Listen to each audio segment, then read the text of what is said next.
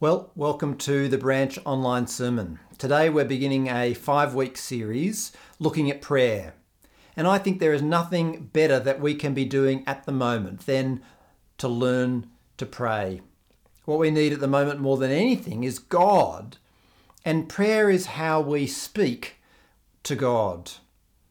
Even before this crisis came along, I've been thinking deeply about prayer in my own life and also in the life of the church. I realized that while I prayed, prayer was not a fundamental part of my life. I prayed about lots of things, but I began to see that what was missing was my deep realization of the need of prayer. What was missing was the absolute dependence on God that drives prayer, the thinking that says, unless God is in this today, it's a waste of time. And as I've reflected on my own situation, I've begun to wonder whether the problem is not my problem alone. I've begun to wonder whether uh, prayer is really present at all in the life of the church. Where is it? It's not that no one prays, but where is the urgency, the perseverance, the desperate sense of our need of God? Gary Millar, in his book Calling on the Name of the Lord, says that he wrote that book because of his growing concern that the church in the English speaking world had stopped praying. He says that while in his circles there's been growth in biblically faithful preaching, in thoughtful and relational evangelism, in uh, the commitment of small groups to direct engagement with the Bible uh, while all those positive things have had, had happened, on the flip side, the church in many places, he says, has stopped praying.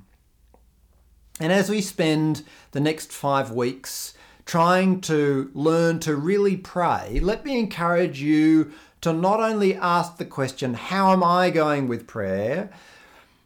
but also to ask, How are we going with prayer? How are we as a church going with prayer? How are we as a Christian community going with prayer as well.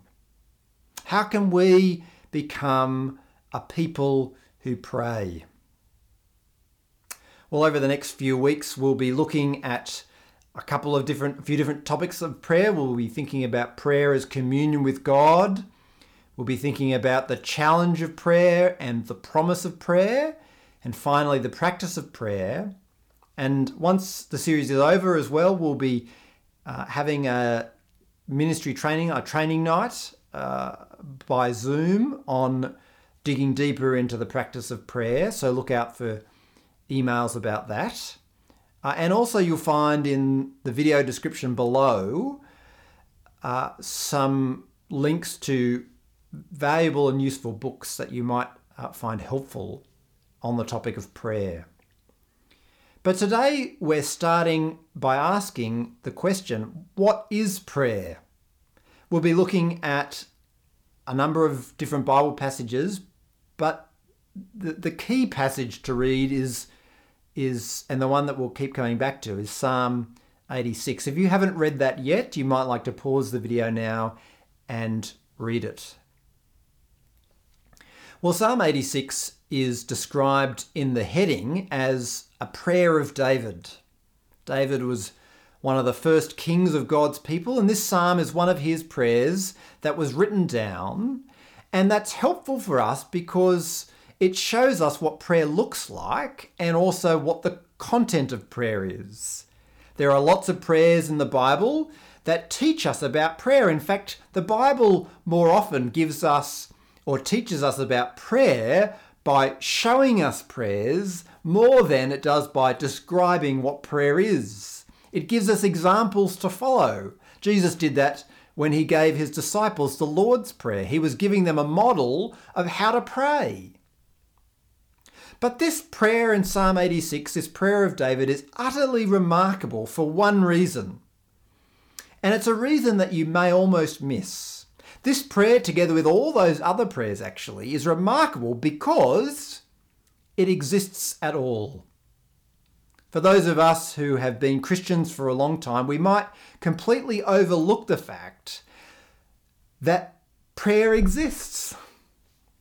John Starke, in his book, The Possibility of Prayer, begins by highlighting what a remarkable idea prayer really is. He points out that the universe that we live in is unthinkably large. He talks about something called the Crab Nebula, which is an exploding star 4,200 light years away.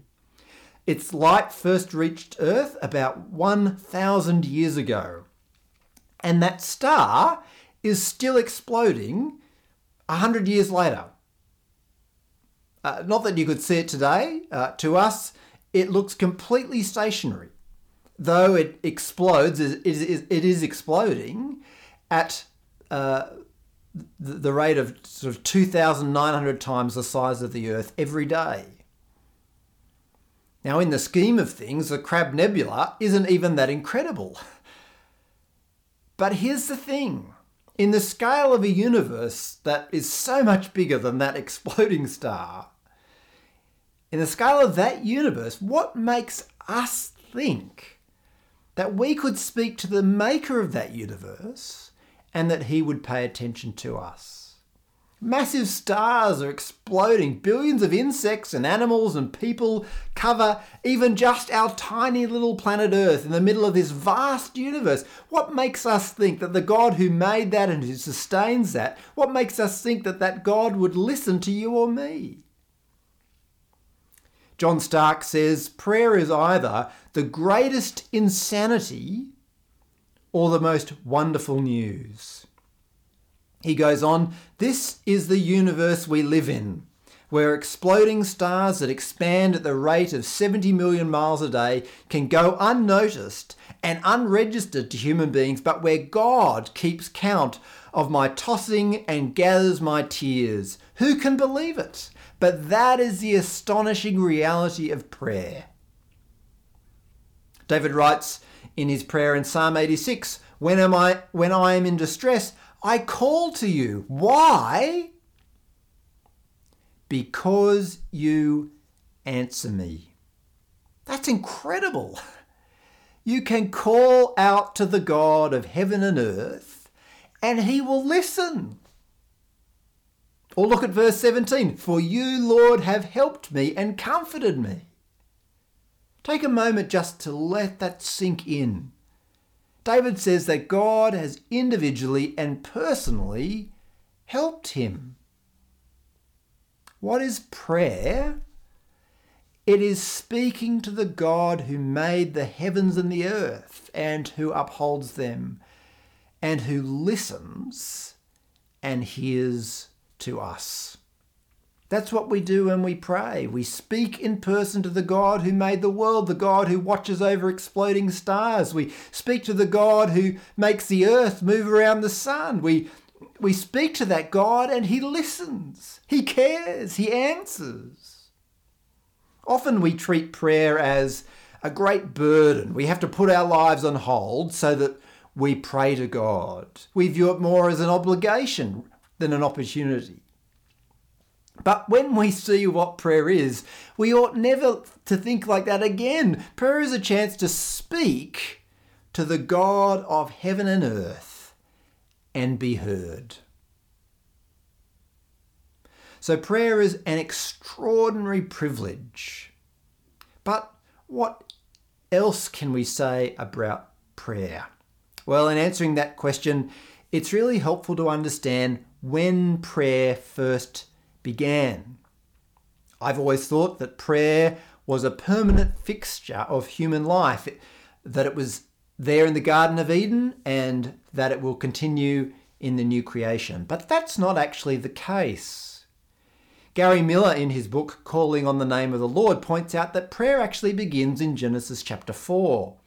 If you've got a Bible, you can turn to Genesis chapter 4, 26, or if you don't have a Bible, just listen to what it says there. Genesis 4:26 says, Seth also had a son, and he named him Enosh. At that time, people began to call on the name of the Lord. Here we are in Genesis 4, and we're told that it's now that people began to call on the name of the Lord. Calling on the name of the Lord is another way of describing prayer. It's the language that David uses as well in Psalm 86. But the point is that it's not until after the fall of human beings into sin that prayer begins. You see, prayer was not actually needed before the fall. Why is that? Well, in the first place, it wasn't needed because God was there. Adam and Eve's interactions with God in the Garden of Garden of Eden are framed not as prayers but as direct conversations. They, they spoke with God. So, too, there are other times in the Bible where God speaks with people and they're not described as prayers. In Genesis 18, God appears to Abraham and they talk together. In Exodus, Moses speaks with God in the tent of meeting. We're told, as a man speaks with his friend. What makes those conversations is that God is there. They're conversations, not prayers, because God is present. What makes prayer prayer, on the other hand, is that God is not physically present. Gary Millar defines prayer as the deliberate activity when human beings call on God when he is not immediately present. But prayer was not needed before the world for uh, before the fall into sin for another reason. It was not needed because God was there, but it was also not needed because the world was perfect. Now sin has entered the world. The world is under a curse. We suffer, we sin, we're sinned against, and so we call on God to do something about it. Time and again, when people pray in the Bible, the prayer is focused on God coming and intervening and saving his people according to his promise. You see that in Psalm 86 as well. David says, verse 3 Have mercy on me, Lord, for I call to you all day long. Or verse 7 When, I'm in, when I am in distress, I call to you. David is calling out to God to rescue him. The world is in a mess, and David is calling out for God to bring about his great gospel plan. Prayer is God's gift to enable us to connect with Him in a fallen world. It's His gift to enable us to connect with Him when He's not immediately present.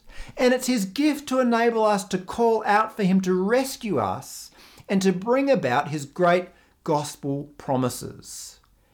Gary Millar writes Prayer is God's gift to help us cope with life with Him in the mess a world where we ache and get distracted and struggle with sin and fail repeatedly. Prayer is designed for a world in which we hurt people and get hurt, where we let God down and ignore Him, even though we belong to Him. Prayer is a temporary balm in a world where so often we feel cut off from Him, where we feel alone and discouraged and frustrated.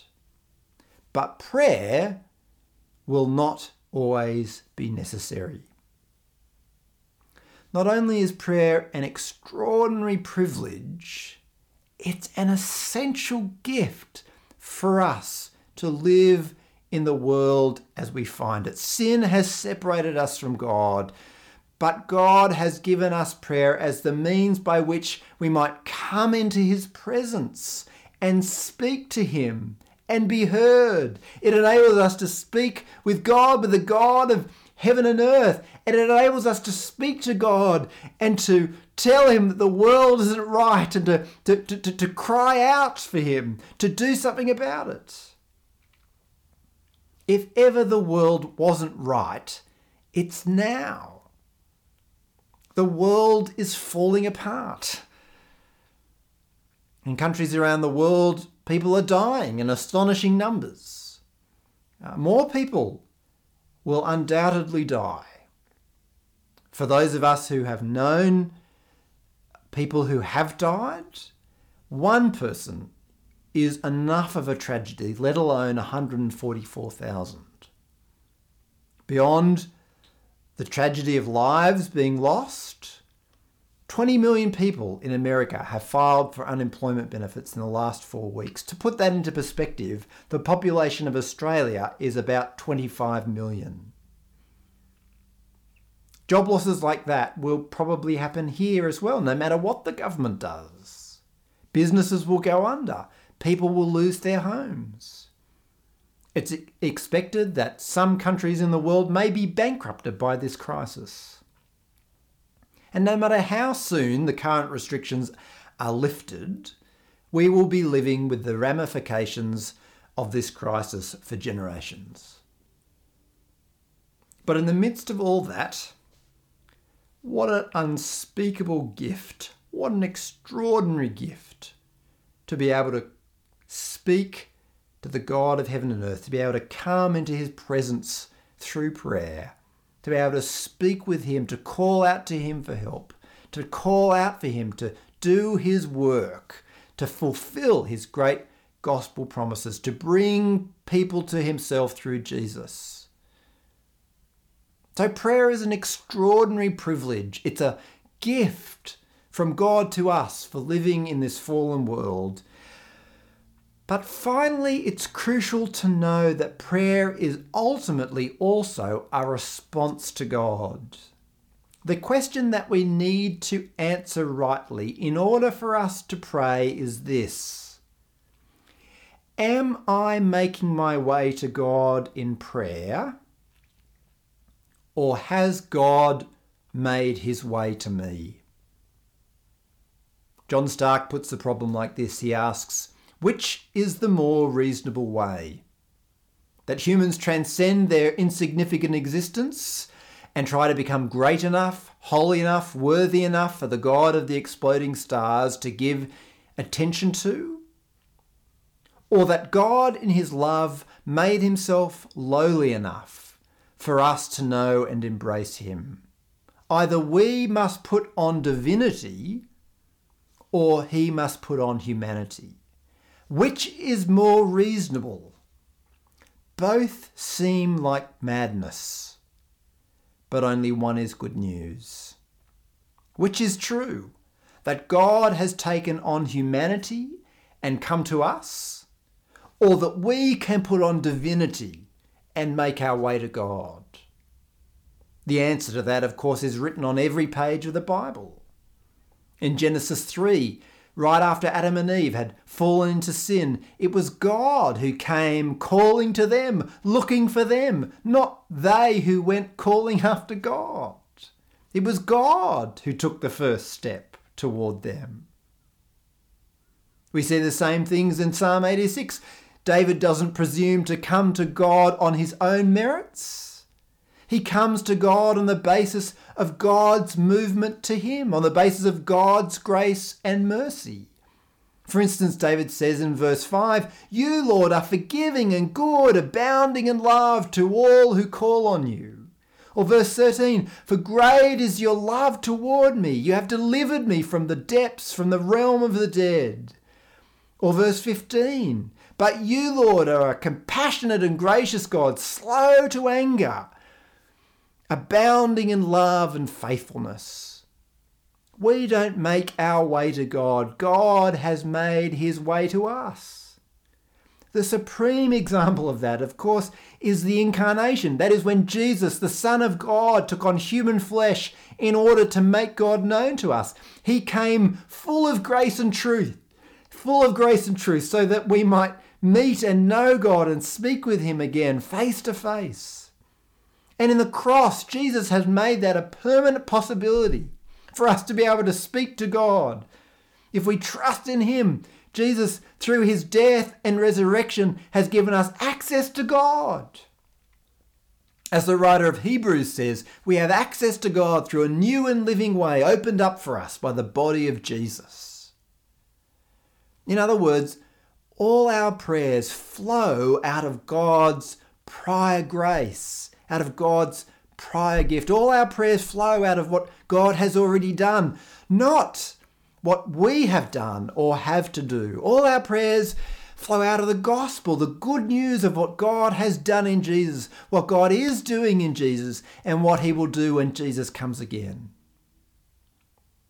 The reformer and theologian John Calvin wrote, Just as faith is born from the gospel, so through the gospel, our hearts are trained to call upon God's name. That is, the gospel trains us to pray. It trains us to call upon God through Jesus. It teaches us that prayer is not us climbing up the ladder to get to God. It's not us wrestling and sweating to make sure that God hears us and does what we want. It's not us beating our breast and afflicting ourselves to earn a hearing. It's not us improving our lives to make it more likely that God will hear us. It's not us twisting God's arm. The gospel teaches us that prayer is not about us making our way to God. God has already come near to us. Prayer is how we respond to God. Prayer is not the way that we reach up to God. Prayer is the way that we respond to the God who has come near to us, who is standing beside us and bidding us to come to Him. Prayer is the way that we present our requests to the God who is with us, who hears us, who wants to show us mercy when we come to Him through Jesus. The gospel trains us to come as sinners, not as depressed sinners who don't expect anything good from God but as expectant sinners who anticipate receiving the mercy of God through Jesus. We can come messy, as Paul Miller says, we can come messy as sinners. Jesus says, uh, Miller writes, Jesus does not say, Come to me, all you who have learned how to concentrate in prayer, whose minds no longer wander and I will give you rest. No, Jesus opens his arms to his needy children and says, Come to me, all you who are weary and heavy laden, and I will give you rest. If we don't come through Jesus, there's no way to God. But if we do come through Jesus, then we can come however we are and know that God hears us.